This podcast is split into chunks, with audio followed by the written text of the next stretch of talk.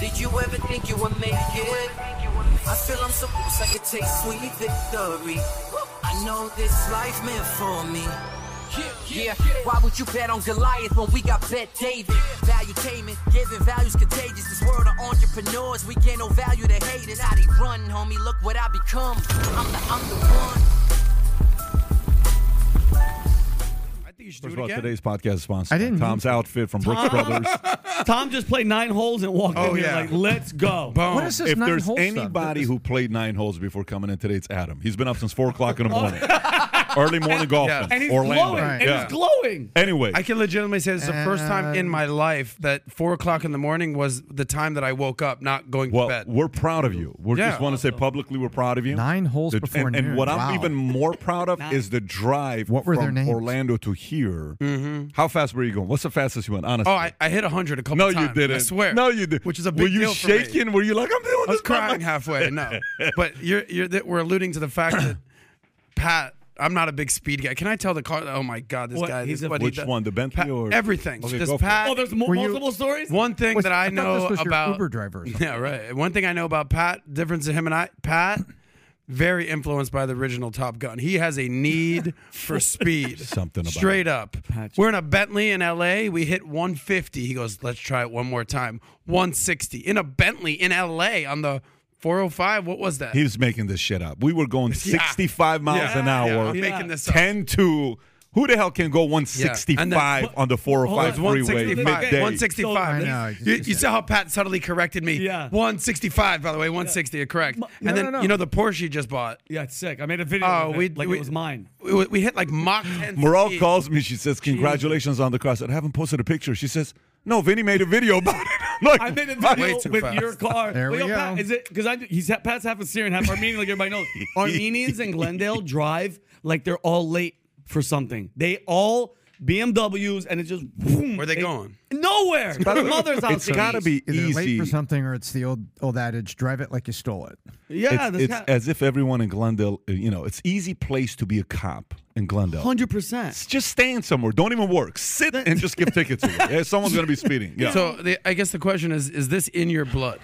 Like have to speed, have to rush. Have you ever seen my dad drive? Listen, my dad got his driver's license in the U.S., not Iran, in 1984. Uh-huh. From 1984 till today, he's not once gotten a ticket. One time, cop pulled him over. I don't know for what reason. He got upset at the cop. He says, "How dare you pull me over? Go look at my record." Oh. I follow the law is what I do. The cop felt so bad he let my dad go. Wow. My dad is speed is. What does that have to do with the fact that you go 165 on the regular? I have to balance it out. I got to balance that. I got to balance it out. It skips a generation, is what you're saying. Yeah. So listen, we got a lot of things to go through. We got some. Did you guys see Dana White's response to when people say you need to take some time away to think about what you did? I didn't. Have you seen that? Have you guys seen that at all? Okay, first of all, we'll cover that. And they put noted marriage counselor Vince back on the board. Yeah, they did. Vince McMahon back on the board. Yeah. Apparently he's about to sell it to Saudi Arabia. There's some rumors about it. There you go. As if Harry needs any more help selling his book. We'll talk about his book. And something's to do with frostbite penis. What is it? He got frostbite on, what was that? What was that English word? Frostbitten penis. Frostnip on his trodger. On his trodger. The right way of saying it. That's what it said. And apparently he said in the book that he was. They had him so he could give spare parts and organs to his older brother. That's in the book. What he said in the book. He said that in the book. Why would anybody write that in the book? I mean, you got to know you're just trying to... He printed it. All right, we'll talk about it. We'll help him sell another 100,000 copies. Frozen solid. I think it just shatter. Yeah. And then a few other things. By the way, did you guys see YouTube's new profanity policy? Have you seen the new YouTube profanity? Shit, no. Profanity policy? We'll talk about that as well. And then we got some things to talk about with, obviously nothing to see, the Biden documents. It's not a big deal, but we'll cover a little bit. Oh, and there's a second batch, which nothing to see there either. Yeah, we'll cover that. We'll cover what World Bank cuts 2023 global growth projections are with inflation. Jerome Powell confronts his peers and says, listen, guys, we got to focus on the economy, not climate change. We'll talk about that. Tom's got some commentary on Microsoft. First puts $1 billion in ChatGPT. Now they're thinking about putting another $10 billion. Laid off workers are flooded with fake job offers. That's a Wall Street Journal article. Stick around for that one. Identity theft. TikTok CEO plans to meet European Union regulators. U.S. flight disruptions mount after FAA grounding order ends. it's just another reflection of what a great job Pete Buttigieg is doing. Like, you know, that's one of those things he's got to be proud of with his job. NBC execs regret giving Jimmy Fallon $80 million. We'll talk about that. We got a few maybe Tate conversations we'll have. Bill Cosby wants to go on the tour. I'm concerned if he does go on the tour. We'll cover that as well. And then Jamil Hill blasts ex-colleague Stephen A. Smith for taking it easy on Dana White.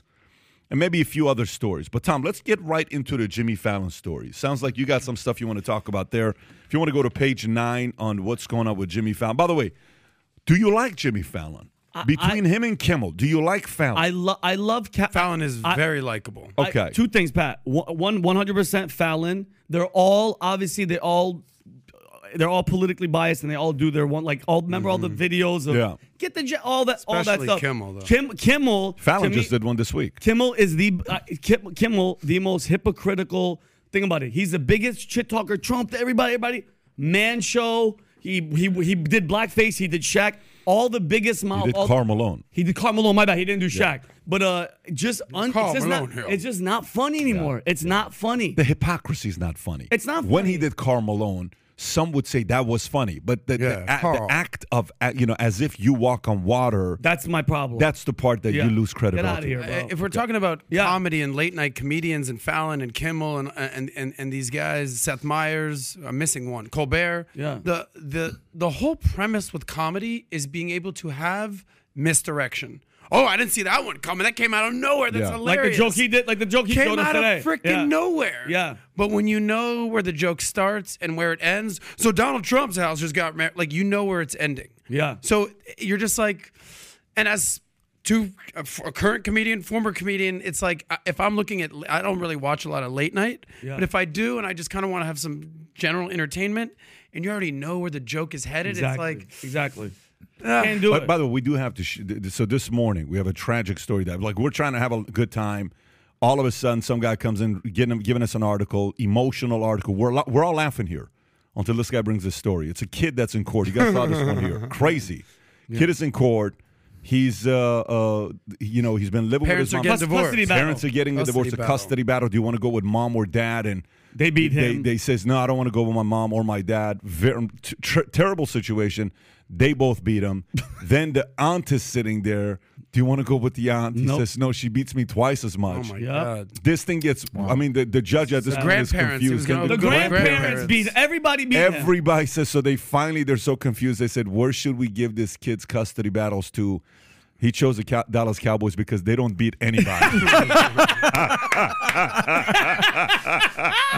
Okay. Yeah. Oh, that was hilarious. Take that, Jerry Jones. Yeah. So let's go into. But by the way, just we're on this topic. Yeah. Do you watch any of these late night shows? Because Greg Gutfeld's very basic Fox News is like the number one. Well, let me first read this story, and then we'll have the section. So NBC exec regret paying Jimmy Fallon $80 million contract extension. As Fox News' Greg Gutfeld beats Tonight Show in ratings, the Tonight Show host Jimmy Fallon is reportedly losing the rating war to Fox News rival Greg Gutfeld. The show is currently drawing in less than 1.3 million viewers compared to Gutfeld's 2.5 million. Damn. And even less than Stephen Colbert's Late Show on CBS. Fallon signed an $80 million five-year extension with NBC nearly 19 million months ago, but has attracted 30 million subscribers to his YouTube channel. And but this does not drive up ad rates for the regular show. There had already been shakeups in the production staff, and Fallon's contract may not protect him from further changes. NBC may consider buying out Fallon's contract and replacing him with a host who can bring in more viewers. Pat, Tom, sorry. I found this really interesting today because I saw Fallon, and then I saw like three other articles on big payouts going to NFL coaches getting fired. And this guy, Matt Rule, Carolina Panthers, he had gotten a four-year extension for $40 million. So what happens is at the peak, NBC or the NFL or another sports league, they give these guys big extensions. And then they don't play out. So suddenly Jimmy Fallon basically goes 1-8 to start the year. He's not driving his ad rates up. His YouTube channel isn't helping the Tonight Show because they're saying, wow, he's on social media. He's got this and this, and it's helping us. And so there's a real little mini case study here. But the NFL has it right. I looked up into NFL contracts. This is very interesting. And it doesn't sound like NBC did this with Fallon. We were talking about non-compete yesterday. Yep. Right? Well, in the NFL, when you get fired, it's called please compete. And let me explain what that means. Please compete with me. In the NFL, Matt Rule, under the terms of his agreement, which is with the team, but there's also a jurisdictional element with the NFL, Matt Rule is going to get that $40 million. But from who? In the NFL, what they put in contracts, if you're under the age of 60, what's called the mitigation clause, you have to go out and find another job. You have to. And the NFL has got a whole team of lawyers and investigators that follow you around. And they're actually making phone calls for you, getting you hooked up with colleges or other teams. You want to know why? Let's say, Pat, you're the owner of the Carolina Panthers. You're on the hook, per the contract, for $40 million from Matt Rule because you're firing him after a 1-4 start and he lost the locker room. Get out. So it's one of the rare firings in the middle of the season. Well, you're on the hook for 40, unless maybe he goes back to Baylor and gets a 5-year, $20 million contract. That gets deducted from the 40. You don't have to pay. So you only owe 20. So you only owe him 20. Exactly right. And so this happens all over the place in the NFL. Cliff Kingsbury, Arizona Cardinals. People realize, oh, he had a $20 million extension. They owe him 20, unless Cliff gets another job. But Tom, let's stay on this topic here. So it's interesting you're saying this. So in other words, if I, you mean to tell me if somebody right now called NBC and said, hey, if CNN called NBC, they don't have the money to, but if CNN called NBC and said, hey, we'll take that contract away from you, just ship them to us, you mean to tell me they can't take that money away from NBC and pay that to them? Typically, we don't know what the fine print of Jimmy Fallon's contract says, but typically in media, they pay the money to keep Fallon on his couch, just in case. They wouldn't want him to go to CNN and maybe blow up and be the old Jimmy Fallon competing with them. Wow. They don't want that. So they'd rather pay him the money. He sits on his couch, figures out what projects he's going to do, what he's going to invest in. He probably becomes a producer, executive producer, starts putting money into things that he wants to do.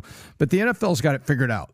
Instead of non-compete, it's please compete. Go get another job tomorrow. What a great concept for NFL. I mean, I understand what that means. Go take the money elsewhere. You know, go make the money elsewhere. But for Greg Gutfeld, so NBC is free cable, isn't it? It's free TV. Anybody has access to it. Sure. Anything you buy. It's Fox News free cable. It's not. You have to pay for it, right? Yeah. Mm-hmm. You have to pay for cable to watch Greg Gutfeld. So let me get this straight. The one with the free audience is losing the one that you have to pay to watch it? 100%. By 2X? By the way, that is absolutely embarrassing to think about. And Greg Gutfeld's the most successful producer right now in all of the universe of cable and television is Greg Gutfeld. He created The Five. He owns a big chunk of that show. He's the most successful and the biggest viewership. He's king right now. And Pat, going off of what Adam said too, Pat, you know why? Check to see what Kimmel is getting. Kimmel is getting to see if he's beating both of them combined. Please continue. When people say why, you know why Pat Gutfeld is out there, Tom? When you watch him on that couch and that's who he is there. And when he walks into your house or your party, he's that same guy. When you watch CNN and shit, you think, like, would you want to be at a party and see any of these anchors from Lemon or whenever Cuomo's in there? They have an agenda, bro. People like real shit. You know why Tucker's up there? Because Tucker's the same off as he is on. CNN and all these networks, bro, they're not. And that's why these guys are killing it. And they're baffled why CNN and all these left-wing political people are going down, bro. Look at this. Adam. Yeah, well, I just let's just kind of go back a second. Okay, just think about where we're at in America right now. This is actually... Here we are, guys. Yeah. Kumbaya. Not too long ago, 40 years ago, the beginning of our lifetime, there was one king of late night. His name was Johnny Carson. Best. Here's Johnny. Yeah. And it was like the Walter Cronkite for news in the 60s, what have you. Johnny Carson in the 70s, 80s, there was, like, if you made it onto Carson as a comedian, that was it. As a performer, that's it. Done. You're now famous. I remember comedians would do their 4-minute bit, and if they got invited to the couch, it was like you were a made man. I mean, Tom, when you made it to the couch that one time in 1976, when you started off in comedy, it was like the best. Groundbreaking. That was the Biz Doc started right there. That's how you made it here. Thank God the Biz Doc's here today, fired up. But now we're at a point in America now where there's so much competition. Every single one of these, then it went from From Carson and went to Leno and Letterman. It was and now that was two guys, right? Now you have in the rankings of order. This episode is brought to you by Bumble. So you want to find someone you're compatible with, specifically someone who's ready for a serious connection, totally open to having kids in the future, is a tall, rock-climbing Libra, and loves rom-coms with vegan pizzas on Tuesdays just as much as you do. Bumble knows that you know exactly what's right for you. So whatever it is you're looking for, Bumble's features can help you find it. Date now on Bumble. You have Colbert, Fallon, Kimmel, Seth Meyers. Coco. And... who's Coco? Conan O'Brien. Oh, Conan O'Brien was the best. He's the best. He was the best. Yeah. Out of all love that guy. He got what he got. But the now CBS contract. It's so saturated, and they're all kind of cannibalizing each other. Each of these shows, like if you add up their numbers, Colbert's at 2.1 million, Fallon's at 1.3, Kimmel's at a little over a million. So you're talking 4.5 collective on the big three. Gutfeld is beating Kimmel. And Fallon combined. Gutfeld's at 2.3 million. So this is what I'm saying. This is like... The Five is the number one show on cable. Hey, Tom, thanks, buddy. We'll get right back to you. Thank you. Can I make my point? Yeah, make it. Like the Siskel and Ebert over here. But here's the deal. Gutfeld, I watched it last night, ironically. He's not a comedian. No. He's not funny. No. He's not even that entertaining. He is... himself. Exactly. Okay? He's not a stand-up comedian. Not at all. He's entertaining. He's got opinions. That's great. Yeah. But when you have three... This is kind of what I was saying before. When you already know where the joke is going, and you have three, Colbert, Kimmel, Fallon, and it just kind of... Fallon at one point was amazing with the Roots when it first started. They're doing the music and the carpool karaoke. Is James Corden still doing his show, by the way? I haven't seen that. But... He's trying to get into that restaurant. He's essentially, this is where I'm going with this. Gutfeld has Blue Ocean Strategy written all over him. Everyone's going this way. Let's just go this way. And let's just stay true to ourselves. Yep. I'm not shocked that he's the number one king of late night, but it's not because he's super, super amazingly talented and hilarious and has awesome stuff. No, it's just that it's the same old shit over here on the left. Yep. And he's just going a different direction. And you know what it got really worse, Pat? I've said this before. COVID killed comedy for all those people. Because as soon as you start dancing and going, hey, jab yourself with it. Bye. I'm done. Yeah, but I'm done. Was it COVID or was it Trump? Because no, Trump started it. Trump started it. You're 100%. But COVID killed it. Because when they had needles... on whatever, like, jab yourself. What was that? That was Colbert. That made me go, bye. Look at this shit. Like, put a needle in your arm. That's just propaganda. But that's what I'm saying. That's where you know it was going. Thank you. Do you remember when Jon Stewart went on Colbert and they talked about China and the Wuhan lab? How uncomfortable was he? How uncomfortable was Colbert? Do you remember that? Stewart's like, Jon Stewart, who is as liberal and as a bastion of liberal ideas as it gets. Bill Maher, Jon Stewart. And he's like, so how about that lab leak? And Colbert was like, no, it definitely came from a bat. Oh my God. Bat. What bat do you know? And was that Jon Stewart?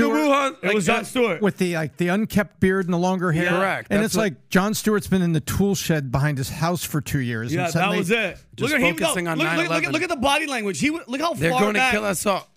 And they're best friends, by the way. 100%. So it's I don't know. That was awkward. You guys said a lot. You made a very good point. Going back, only one option. Now there's a lot of options. The numbers you gave, Gutfeld beating Kimmel and Fallon at the same time. I do have a recommendation for NBC. There's a guy you can get I can negotiate a good price for you guys. His name is Marcelo Hernandez. Yes. He's on SNL. I guarantee you, keep your eyes on him. One of those two is going to lose him. Either NBC's going to pick him up or the other guy's going to pick him up. That guy's going places. I would watch that show. I would watch that show all day long. That's where you're going with it. No, I like that guy a lot. He's a talent. You know what it is? Here's one of the biggest things that happens to everybody you have to be aware of. So you go into the NBA. First time. You go into the NBA, you play against the great ones, and you say, oh, my God, I'm on the same floor with freaking Kobe, Jordan. Oh, my God. I can't believe I have to guard Jordan tonight. Imagine you just got to the NBA. You're Ruben Patterson. You're guarding Michael Jordan. You're Brian Russell, and you're guarding Michael Jordan. Or Dominique's brother, Gerald Wilkins, the Jordan stopper. Yes, New York. And, you're going to... So, man, how was your day today? Dude, I can't even believe, dog. Yeah. You know, when he was doing the turn, he made that one shot. I didn't even know how to block it. I tried. I got close. But this guy, there's a reason why they come. And you're having this conversation. It's a childlike conversation, right? So you know, you're a comedian, you get your first shot, like Marcelo called the other day, Zoom. Yeah. You won't believe this, I'm this, and then he picks me up. Chappelle calls so this, and then we drive up, and then in front of this, and I cannot believe it. And I'm at Madison Square Garden. I'm like, I'm watching this guy. Yeah. He could have gone 30 more minutes. I would have listened to him because I'm watching a kid's dream become a reality. Sick. It's a beautiful moment to witness, man, when it becomes a reality, right? It's when you win in business. It's when you know, in so many different ways, when you become a parent the first time and you're emotional and all that, and then comes 10 years later. And then you become arrogant, ungrateful, you lose perspective, and then you're no longer that likable. Now your interview's like, yeah, we lost in the playoffs, so what? I'm still making $18 million a year. I'm going to go to my beautiful house. I'm going to go do this LeBron. Yeah, that's annoying. You know, hey, you know, you better do this or else. I don't care if I lose half my Republican voters. I don't give a shit. Your name is Jimmy Kimmel. Yeah, that's annoying. It's disrespectful. Listen, man, when we come home at night, at that time, I haven't watched this since Jay Leno. I went on Leno as a 14-year-old kid just to watch the guy in Burbank. Yeah. We snuck in just to see this guy perform. And anyways, you watched him. Yeah, freaking fun. He took shots at everybody, okay? You watch Conan. He's fun to just listen to, right? These guys became propaganda type of guys. They lost it. But they also became arrogant. Yep. They also became know-it-alls. They also forgot how awesome it was where a Jimmy Fallon, if you go watch Jimmy Fallon's, SNL audition. I think you told me about it. You'll be blown out of your mind. I mean, you watch this guy. You're like, man, you want to see this guy win, right? Talent. So sometimes I was talking to a guy yesterday who's in deep trouble. And no, it's not Andrew Tate, although he's also in trouble. But I was talking to this other guy, and I was saying to him, that guy's going in this trail of the Fallon Kimmel trail where you're becoming annoying. And you're becoming too arrogant. I'm like, who's he talking to that can kind of give him a different perspective? Because sometimes when you're in the Kimmel position or a Fallon position, you're in a web and you're stuck and no one's telling you what you need to hear to pivot to one direction. Nobody is. Everybody around you is just telling the same. So you just keep going, then all of a sudden you become this arrogant guy that we have to fire and replace you with somebody else that's a little bit more excited to be there that can stay childlike. This is why the people who win long-term stay childlike the longest. Elon Musk is still childlike. Whoever stays childlike, not childish, childlike the longest wins. This morning, you know, we're sitting here saying what you're saying about Tom. You know what feeling I got from Tom this morning? Childlike. I got this going on, I got that going on, I got this going on, I got that going on, I got this going on, I got that going on. It's like an excited kid that's got so many things to look forward to, right? So being childlike has nothing to do with your age. It has to do with a mindset to stay fresh, especially when your job is to entertain. If your job is to make deals, who gives a shit? But if your job is to entertain, you best stay childlike. And Greg Gutfeld, to me, every time I see him, the guy's childlike. That's why he's beating. Do you watch Gutfeld? Any of you guys? I've seen him. I've seen his clips. I watch him on YouTube. I like his monologues. You can tell. You know what I like about his monologues? He'll say a joke. It's like, yeah, that was not a good one. Let me rip this one out. Well, you know what? That was good. Okay, you guys like that one. It's a very. He has a relationship. So that's the thing. He's not a comedian. And you know what's different too? He's in front of a live audience. There's people there, which adds another element to it, which I like. I want to know, like, if you're the CBS showrunner, the executive, if you're doing NBC, ABC, and it was just circle back 2016, 2017, it's so easy to just start shitting on Trump. It's such a weird time in America. Yeah. Of course you are. And they, believe me, they would mess with Obama nowhere near Trump. I mean, not even close. At what point does the showrunner or the producer say, hey, listen, we've officially lost half our audience. Why don't we be the ones to, like, bring this back in just a little. Let's say you're because Fallon doesn't go over the top like Kimmel or Colbert.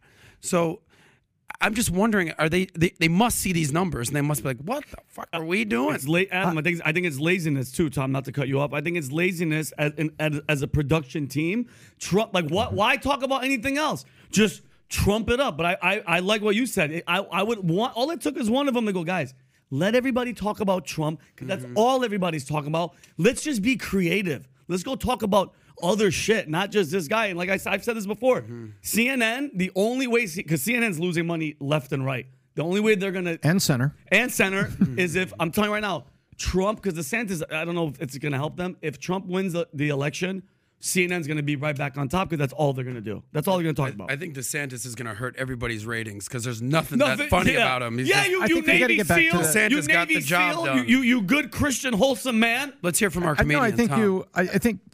You get to the core of it. You're asking, is there a showrunner? I think they all live in a bubble. They're living in a bubble, which orange man bad, conservatives slap them, anti-vaxxers are unpatriotic, and they're loons, or they're fringe, they're right-wing fringe. When you do that, you are ignoring the mass of the audience. And I think there was a day where that was cared about. But I think media in the bubble, I honestly don't think those late night, I think they are... And to a large degree, they're reading talking points, and it is kind of propagandist. I remember Letterman's first show on CBS. After the deals were done, the big thing, they opened the Ed Sullivan Theater in New York. Letterman does his first show.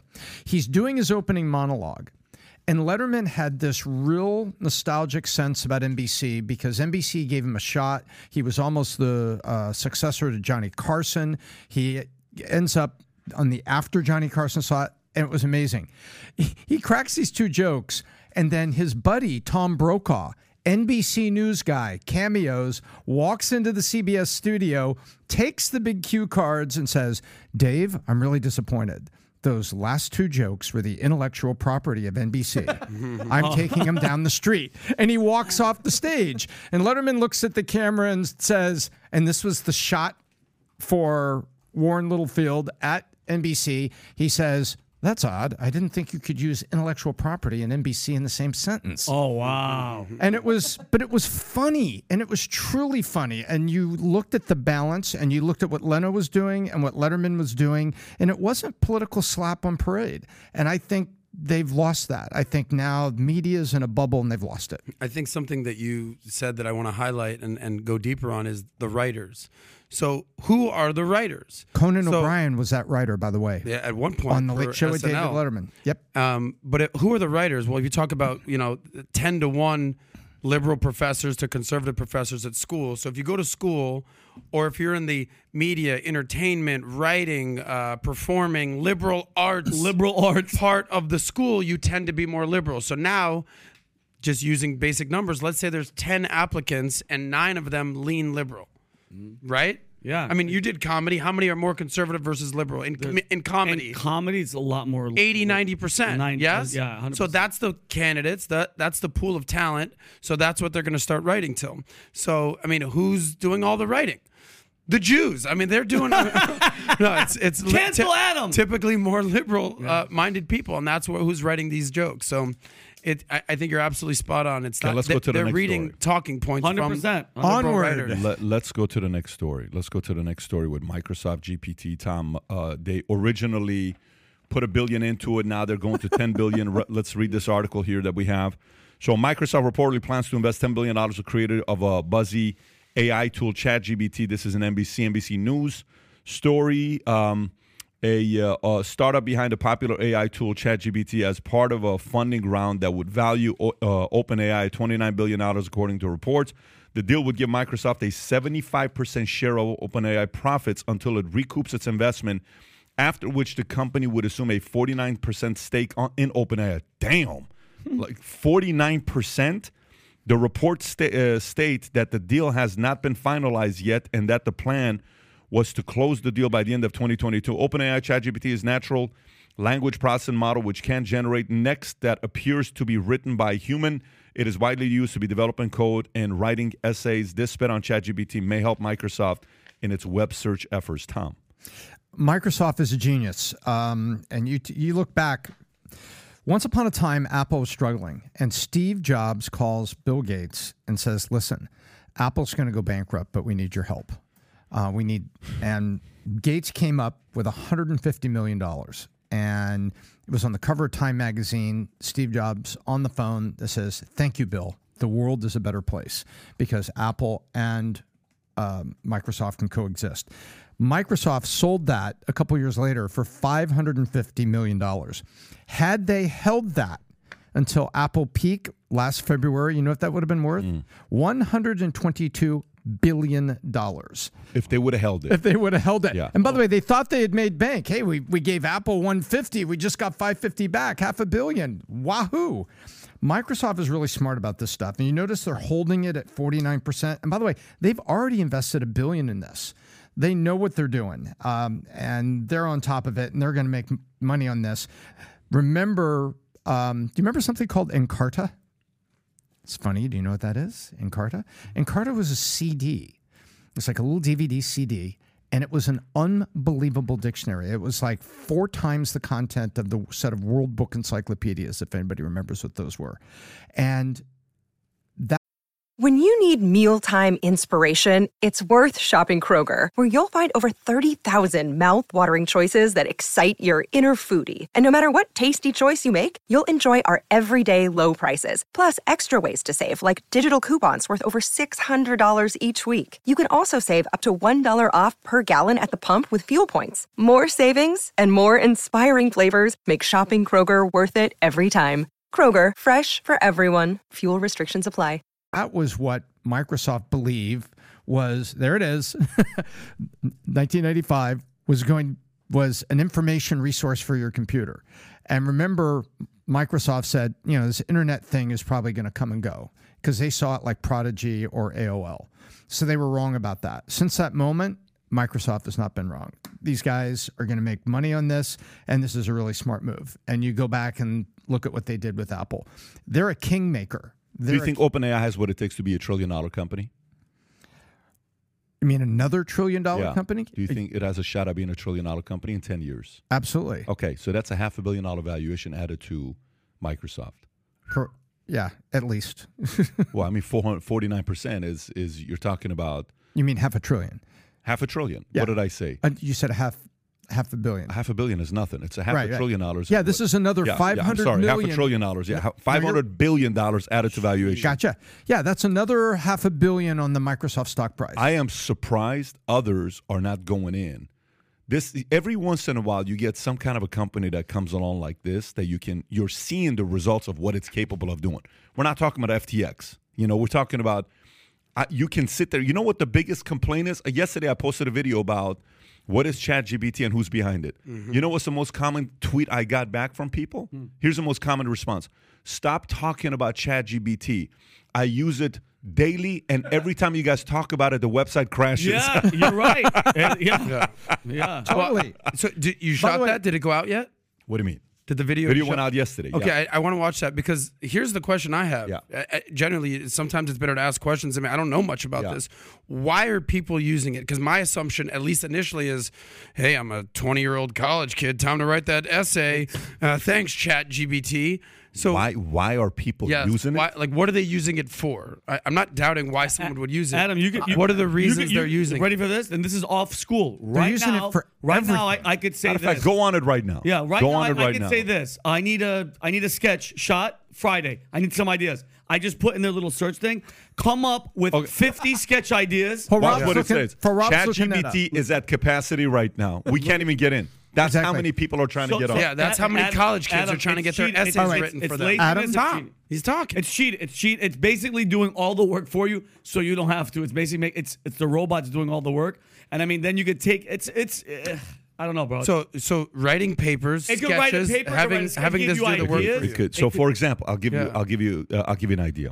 So let's just say you're about to interview Elon Musk, or you're about to interview. You heard about that? It's coming up. You're about to interview whoever. Let's just say you're interviewing somebody you're looking forward to.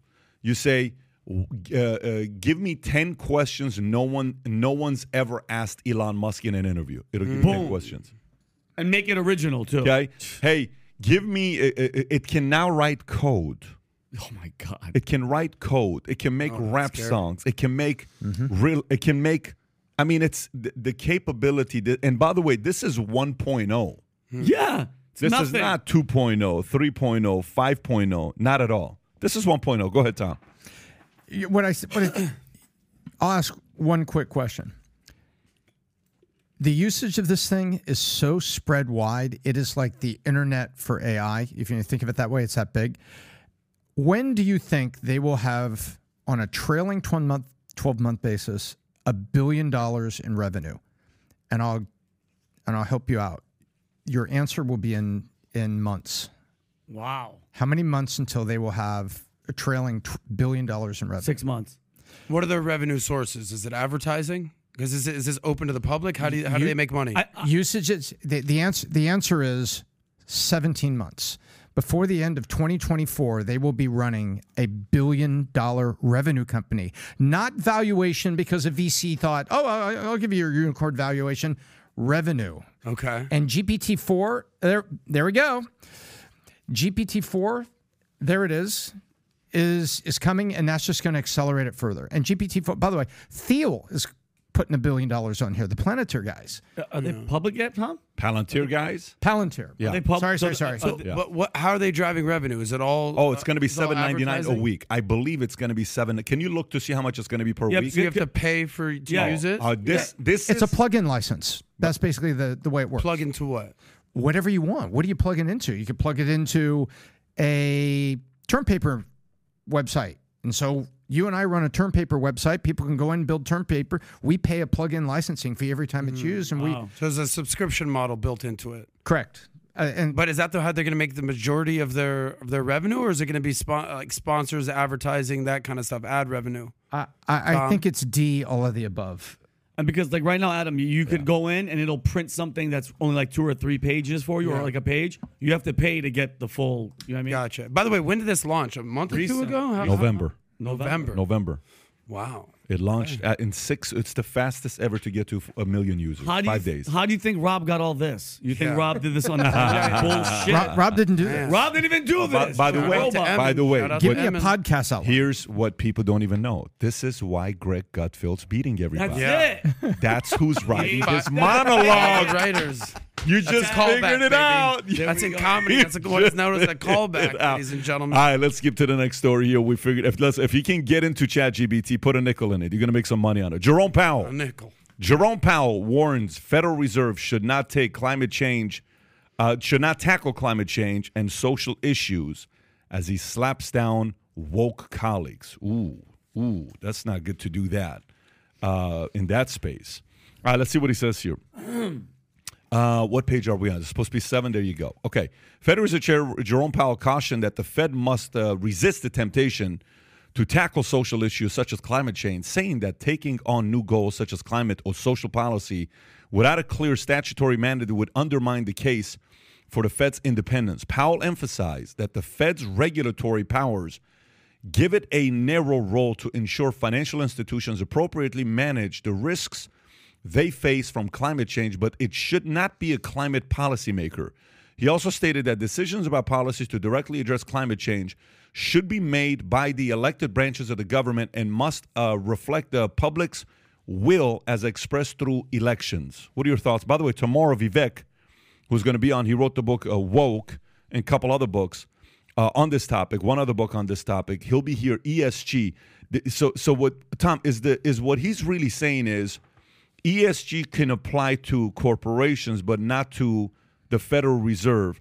Let us do our part. Don't judge us with our ESG score. Or is he just saying, let's not get the two confused. Let's run a business here. Yeah, I think what he's talking about is independence. He's saying, listen, without a clear mandate, you're going to undermine our independence. We're supposed to independently look all over the economy, all over legislation and everything, and saying, where should interest rates, discount rates, and these other things be? We're supposed to be independent on that. Now you're saying that rates and other things would move, and overnight banking rates would change if they want to penalize institutions or industries? No. I'm with Powell here. It's like, all right, I know everybody wants to do, and by the way, World Economic Forum, tomorrow they're getting together in Davos. You know, it's coming up. Listen, most of the climate change thing is income redistribution. If you take a look at what's really going on there. And all he's saying is, hey, we're supposed to be independent, fueling the economy with everything that's in that. Leave us alone and do this, because unless there's a mandate to do this, you elected guys do it. You program guys do it. You tax guys do it. And I think that's all he's saying, and I think he's right. I just want to say one thing about Jerome Powell, and just I'm gonna reiterate this and reiterate this. Jerome Powell is the most important person in America today. Yeah, you said it's not Trump, it's not Biden, it's not Elon Musk, it's not this person that. Like, Jerome Powell, as Jerome Powell goes, the country goes at this point. Everything that's going on with inflation and money printing and stimulus checks and everything. I mean, is there a person even on Jerome Powell's level right now, including the President of the United States? Is anybody even touching Jerome Powell's status as far as the most important American in the world right now?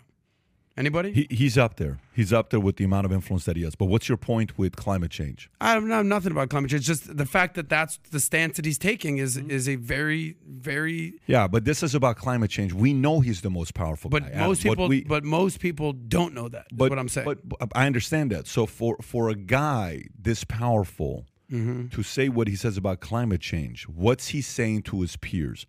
You know what it's like? It's kind of like when Jon Stewart went to his buddy and he says, so, what do you think about the fact that the virus was leaked from Wuhan lab? Oh, wait, what do you mean? It was not a bat? No, it's not a bat. When's the last time you saw a bat?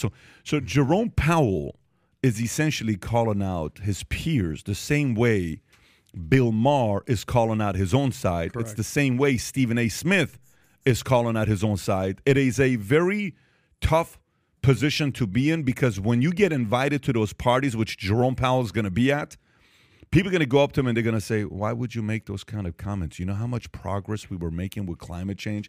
And then you say something like that. And you know the media on the opposite side, our enemy's going to pick it up. We have to stay united. You can't say something like that. So for a guy like that to say that, you know, it just comes across as there is at least somebody with logic that is thinking the way that Jerome Powell is thinking. And by the way, don't forget who nominated Jerome Powell. It was Trump. Biden kept him. Yeah. So here you have someone that's politically agnostic. And seven as it years like you that. Worked for David Rubenstein. Our good friend. Yeah. 7 years. Wow. Yeah, he worked for David Rubenstein. And he's saying this on the eve of Davos, which is coming up over the next 7 years. That's what I'm saying. For him to say that with the timing of it. I think he's given the other Fed Board of Governors also air cover. He's given them air cover. So from the top, he's saying, we're not going to get involved in this and doing it. So he would be giving someone like, let's say, I'm on the board in St. Louis, the Fed in St. Louis. He's giving me some air cover because the boss is saying, hey, we're going to worry about fiscal policy and you elected officials, everybody else that are flying your highly pollutant private jets into Davos at this very moment, you guys can talk about global warming. Right. And Tom, he's giving me air cover. You'll know this. I mean, what is the purpose of the Fed? It's there to, stamp down inflation, price of goods, unemployment, keep the money supply. It has nothing to do with social issues or ESG or anything like that. So do your job, and that's his job. Independently turn the knobs that help the economy for everyone. Right.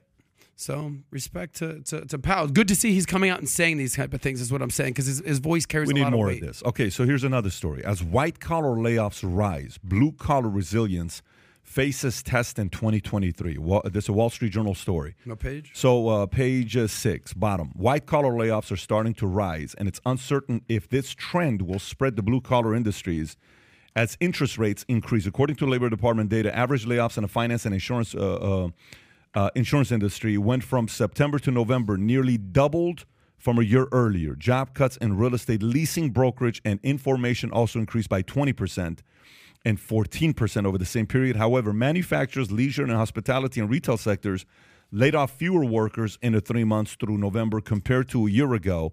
Blue-collar sectors are less affected by interest rates, but if demand softens, they might hesitate to fire frontline workers they struggle to hire and retain during the pandemic. Tom, is there anything to this story we need to be paying attention to? Yes, there is. We were talking yesterday on the podcast. No, day before yesterday on the podcast, we talked about all the stats and the credit card, and you talked about it's just a matter of time. It's a ticking bomb. You're just kicking the can down the road.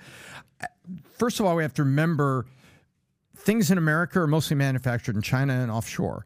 But the manufacturing we do have in America, if those consumers slow down, I agree with the headline. Blue-collar resilience faces a test. And the resilience is going to be the resilience in consumer spending and whether they're buying things that are made here in America. And if they're not, so a lot of those blue-collar folks are going to have some challenges. There's layoffs going all over the place. You saw Google laid off 15% in three different divisions. CFO Ruth Porat, really, really sharp. She's out there. What Google calls other bets. laying off.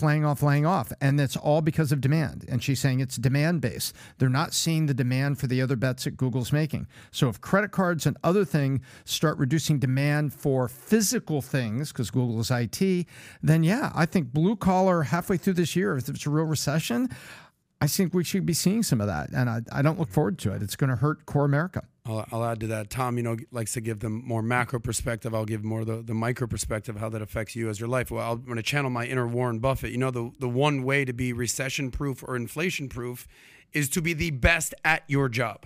So we talked about which teachers should get raises and which teachers should be fired. And you think that you should fire the bottom 10, 20%. There's no question about it. No question. Yeah. So if you suck at your job, you're probably going to get fired. But if you're great at your job, you're probably going to keep your job. You're probably going to get a raise. And God forbid your company has layoffs. There's just going to be a job waiting for you. So at the end of the day, this comes down to personal responsibility, personal accountability, personal finance. Yeah. If you're the shit at your job, yeah, not shitty at your job, you're going to have a job forever. Yeah. If you suck, good riddance. Get on that chat AI and start using the shit out of it right now. Exactly. Write term papers for people. Write term papers. Be the local genius. This is wonderful. Thank you. But I think also there's something what Adam said is, you know what, maybe take it easy on discretionary spending first half of the year. Maybe just AKA save that money, yes. Save that money, save an extra few dollars and see how this is going to play out. You know, you see those maps, they call them the spaghetti maps, with all the possible tracks of a hurricane that's coming toward Florida or the Gulf Coast, right, toward America.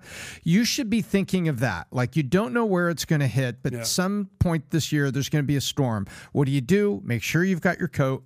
Make sure you've kind of ease up on the discretionary spending a little bit, and just be ready for whatever it brings. And if it's an easy year, buy yourself a little extra at the holidays. Yeah, I'm thinking of right now. I'm sorry. Remember there was a hurricane coming to hit like Florida, and then there was like spaghetti maps, and then Trump like drew in like marker or crayon, like it could also go here. Yeah, it's like Trump. He just started drawing it. Yeah, I remember this. He completely just like. I hope everybody heard Adam's point in my follow-up. Yeah. Maybe be prudent this year. Yeah. Look out for yourself. And then if the year doesn't turn out that bad, get yourself a little something nice later. Ultimately, what I'm saying is if there's a wall there, you know, just find a way to get over the wall and just get around that wall, buddy. That's so funny. Draw yourself an extra little spaghetti cone over there. All right, let's do another story here with Bill Cosby. And then I want to go into the declassified documents with President Biden. If you want to go to page 10. If we go to page 10 here, by the way, what we may do is to have the audience follow with us. We may give the PDF for people to be able to follow with us as well. That's be smart. Something to be thinking about. Okay, so Bill Cosby victims slam his plan to tour this year.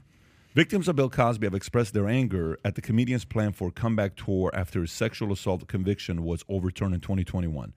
Andrew Constant, whose testimony played a crucial role in Cosby's 2018 conviction, said that if anybody deserves a comeback tour, it's the women he traumatized and abused.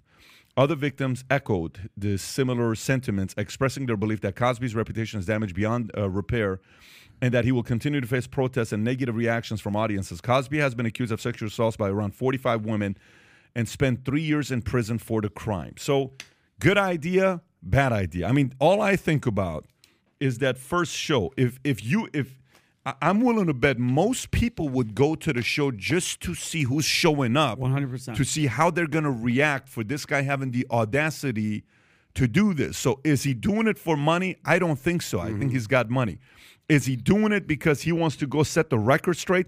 Bad way of doing it. What do you think about the idea of him going on the tour? I mean, think about it. How old is he? He's falling apart. One of his eyes stopped working. Probably 80-something years old, I'm guessing. Dude, how old is Bill? I'm going to say 85. What, 85? 85 years old. Wow. Right? Pat, either he just doesn't want to be home. Yeah, he's hours from being an organ donor. Yeah, there's two, right? Either he just does not want to be home with, you know, doesn't want to deal with that, or he genuinely loves comedy, which I heard. I watched The Comedian, which is an old thing with Jerry Seinfeld and Orny Adams, and they went to go see Bill Cosby in the theater. Day shows, packed, sold out, and he would do, Rob, I think, 2.5 hours and just sit there and people would come. I think he's doing it. Him, personally, he's doing it because he just, bro, he's a comedian and he's been locked up and he's been away. Think about what his first joke is going to be. Think about the first thing that's going to come out of his mouth. So I just flew in from Dallas. Am I? Oh yeah. But I think I just flew in from jail. Who's going to sell the tickets to this thing? This is the Put You to Sleep tour sponsored by Roofie. You know, yeah. I mean, yeah. what are we? That's a sponsor. This is a very, very weird situation. And there's another comedian that just had a YouTube video come out about him. I'm not going to say any names. That. What's Bill Cosby's net worth, by the way? They started canceling some dates from this other comedian that had a documentary come out about him. It's not good. But I mean, if you have fans, some fans don't care. It'd be interesting. Tom brought up a good point. Who's going to sell tickets to this? Like Andrew Tate got deplatformed for misogynistic comments from PayPal, from Stripe. He couldn't actually receive income. Yeah. But this guy was convicted of raping women. Yeah. He's going to go out on tour. Is Ticketmaster going to be the one that's going to sell those tickets 100%. And back that? Well, you got the venue too. I mean, and hotels. You know, Native Americans running the regional casinos that are very, very popular, Choctaw Casino and things like that. Which one of those is going to put their brand up, Pat, and allow to put Bill Cosby's name on the big sign in front of their brand? MGM presents Bill Cosby. You know, I don't know. I don't see any major brands distancing them, acknowledging him and wanting to promote this guy. I just don't see it. Who's going to put their name on an 85-year-old guy? You're going to attach your wagon to this guy at the tail end of his career when he's trying to like clean up his legacy? You're like, all right. And I guarantee you, HBO now presents Bill Cosby? Hell no. I will guarantee you guys, too, it'll sell out like that. I don't know. Who the hell's going to... You're going to... Dude, there's a demand. I don't disagree. Kind of like a train wreck. Everyone was a car wreck. No, I don't think it's going to... It's like the same reason people cannot wait to go watch Chris Rock's show, the first time he's going to talk about what he's going to talk about. You know, did you guys see Eddie Murphy's speech this week when he won? And he says, hey, 46 years I've been an actor. I've been in the entertainment business 46 years, 41 years acting. This is the first time I'm winning this. And he says, there's three things I learned in my career. Mind your own business, pay your own taxes, and keep Will Smith's wife out of your mouth. He was brilliant. What did Eddie Murphy win? I don't know what he won, but he won for this one show. And very, very interesting, different kind of an Eddie Murphy you're seeing nowadays. But for me with this, it's more about him. Why is he doing it at 85, okay? Why would you do it? What's your motive of wanting to do it? You really think people going to 45 women. This ain't one or two or three. You're talking about 45 of them. Yeah. Okay? Mm-hmm. You think that's people going to be like, oh, you're forgiven. We'll move on. I don't think so. I don't know about that. But he can't leave his – think about it. He can't leave his house because wherever he goes, there's going to be – so maybe that's his only literally outlet to just get the hell out and sit in a room where people like him so he could tell – I mean, what are you going to talk about? I don't even get it. He's got a lot to talk about. Man, prison. 3 years of prison. I think he's just trying to clean up his legacy. That's uncleanable. Bro, 45 women. Well, okay, 45 that we know. Can I ask the panel some questions? I want to give you some names. You tell me the likelihood that they're guilty or not. Go ahead. Can we just do this? I'll be on my opinion. Okay. Go. OJ. Guilty. 100%. 100. So OJ killed two people straight up, and he's walking around looking for the killer still. Adam, not to cut you off. Okay. He tried to release a book that said, I didn't do it, but if I did, this is how I would do it. It was only because I loved her very much. Remember that? Yeah. So you're at 100% OJ? OJ. Okay. So Cosby. How 100% guilty. He's drugging girls. Not even a question, right? Not even a question. He was found guilty. Okay. Harvey Weinstein. Guilty on two counts. He did all this, right? Yeah. That's right. Mrs. Tate, Weinstein needs to be in prison. I'm kind of on the. I don't know. 50-50. 50-50. 50-50. I don't know. But back to Cosby. We're all in agreement that O.J., Cosby, and Weinstein are guilty AF. Yeah. All right. I'm just putting that out there. That we're acknowledging the fact that they are guilty. 100%. Meanwhile, O.J.'s still out there. Yeah. Killing it. Yeah. Bump. So we'll see what this guy Cosby has going on. But I think Tom nailed it. What revenue? I'm sorry. What location, sponsor, Ticketmaster, any of those conglomerates? They're going to promote this. I don't get any of it. There's a big difference between those three and Tate. Those three were found guilty, convicted. Mm-hmm. Tate's still going through, so you can't even put him in that category. Maybe you could put Michael Jackson in that category. Yeah. Maybe you can put Kevin Spacey. In that category. You can't put some people that are going through it right now. That's why I give Tate. I don't put Tate in that category, and I also look at it But we're trusting Romanian courts here? Yeah. But going through this with Bill Cosby, I don't know. I'm more talking about you're literally not going to win people over with this. You're not. Your legacy, you know, Dana White, mm-hmm. you know, the video came out, TMZ, and his wife hits him, and then he slaps her back. And then the next day, he's on TMZ, he says, for 15 years or for 20 years, I've been telling fighters, never lay your hands on a girl, never lay hands on da-da-da. And here I'm the idiot sitting here having to explain myself with TMZ. He's in a press conference, and they're asking him, I don't know if you can find the words. I don't know if we can play the video. We can't play the video, but his words. He says, what do you want me to do? Okay, let's talk about it. Rob, if you want to turn off your mic. What do you want? What do you want to do? You want me to take time off to think about this, of my decision? I already know it was a bad decision. Yeah. What do you want me to do? You want me to take a moment and reflect? Reflect for what? You want me to take time off this? He says, what about if in 2016, what he's trying to say is when the company sold, I could have taken the time off. I didn't need to do this anymore. I could have been done. Okay, what should the repercussions be? I take 30 days off. How does that hurt me? I told you guys as we were going through COVID-19 pandemic, COVID could last 10 years, and I could sit it out. It's much like COVID. Actually, me leaving hurts the company, hurts my employees, hurts the fighters. Doesn't hurt me. I could have left in 2016 when the company was acquired by Endeavor. Do I need to reflect? I've been against this. I've owned this. I'm telling you that I'm wrong. Here's my punishment. I have to walk around for however long I live. This is the point I wanted to make, what he said here. Here's my punishment. I have to walk around for however long I live. And this is how I'm labeled now. My other punishment is that I'm sure a lot of people, whether it be in the media, fighters, friends, acquaintances who had respect for me, might not have that respect for me now. There's a lot of things I have to deal with for the rest of my life that's way more punishment than what I take a 30 or 60-day absence of. What he just said, by the way, when he's talking, if you've not seen this clip, you can tell he's getting choked up. He's not going to show his emotions because you can tell he knows he messed up, right? Mm-hmm. But the angle he took is, listen, this is for me forever. How long do you think this is going to stay with Dana? Forever. How long do you think it's going to stay with Cosby? Forever. Cosby. Do you think he can do anything that he'll be forgiven for? No. This is permanent, okay? If I were to ask you right now, watch this. I'm going to give you names. Tell me what's going to be with them till their deathbed. You ready? Clinton. Monica Lewinsky. Look what's the first thing you said. Cigar. Look what you said. That's it. All right, we can give me. I love them things. If you say him, boom. If you can go to Marlon Brando. Godfather. He was a prick on set. And James Dean. It's a whole different story, right?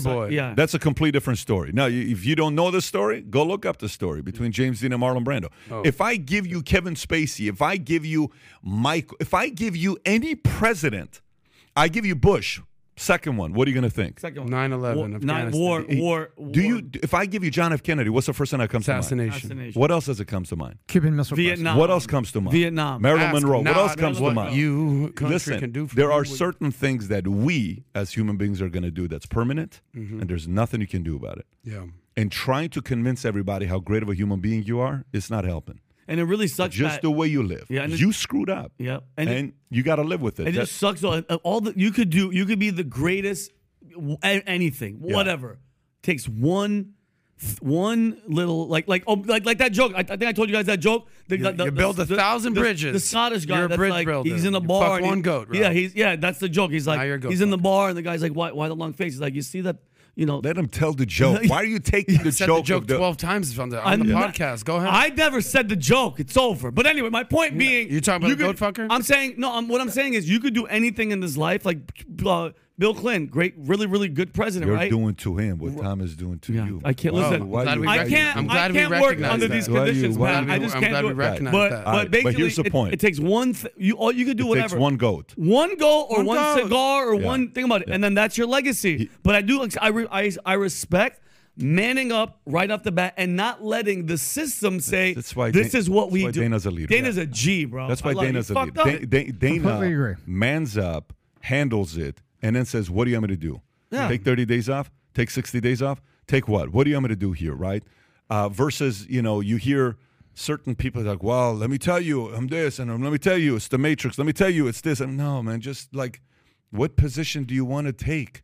This is sounding like no victim on the way this guy handled it. Mm-hmm. Dana, the way he's handling this sounds like a, I effed up, I'm not a victim, don't feel bad for me, my life's going to suck because of this decision that I made. My kids are always in arguments because, well, you did this, Dad. How can you tell me you're being a hypocrite? He knows this. This is permanent. FYI, yeah. What this does is, this isn't about, you know how they say success, there's levels to success. So let's talk about levels to success. What are levels to success, okay? Levels to success is you were a high school freaking superstar. Shit. You got records in your high school. Damn it, when you go back, it's like Al Bundy, you know my records. 4 touchdowns, poke high. Yeah. Man, you guys should go back and look at my records in high school when I played basketball. The only stats you'll see with records with me is elbows. The other day, my coach called me from... he called me. We're having a conversation together with this guy from New Century City Basketball Association when I was playing at Echo Park. He says, do you remember when we lost by 100 points? I said, do I remember? My dad's kept a trophy since 14 years old. Of course I remember. It's the only sports trophy I got. I wasn't an athlete like the two of you guys. Yeah. By the way, just so you know, these two guys were superstars. You go out with Vinny. Vinny throws the ball, and the ball just keeps – it's still traveling, by the way. Makes it look like it's nothing. Adam throws the ball. It's like he woke up. No problem, right? But no, there's levels to sports. There's you have the sharpest elbows in all of Glendale. There's levels to fighters. One guy, hey, do you see that guy was a great fighter? He punched one guy in the face. He fell. For the rest of his life, he's a great fighter. It's one punch, okay? Mm-hmm. That guy's a great gambler. That guy's this. There's levels to success, and there's levels to F-ups. Mm-hmm. There's levels to F-ups, meaning Cosby's F-up is a level on its own. Yeah. Michael Jackson's F-up is pretty up there. OJ's. Is OJ. Yeah. It's up there, right? It's as big as it Kevin Spacey is up there.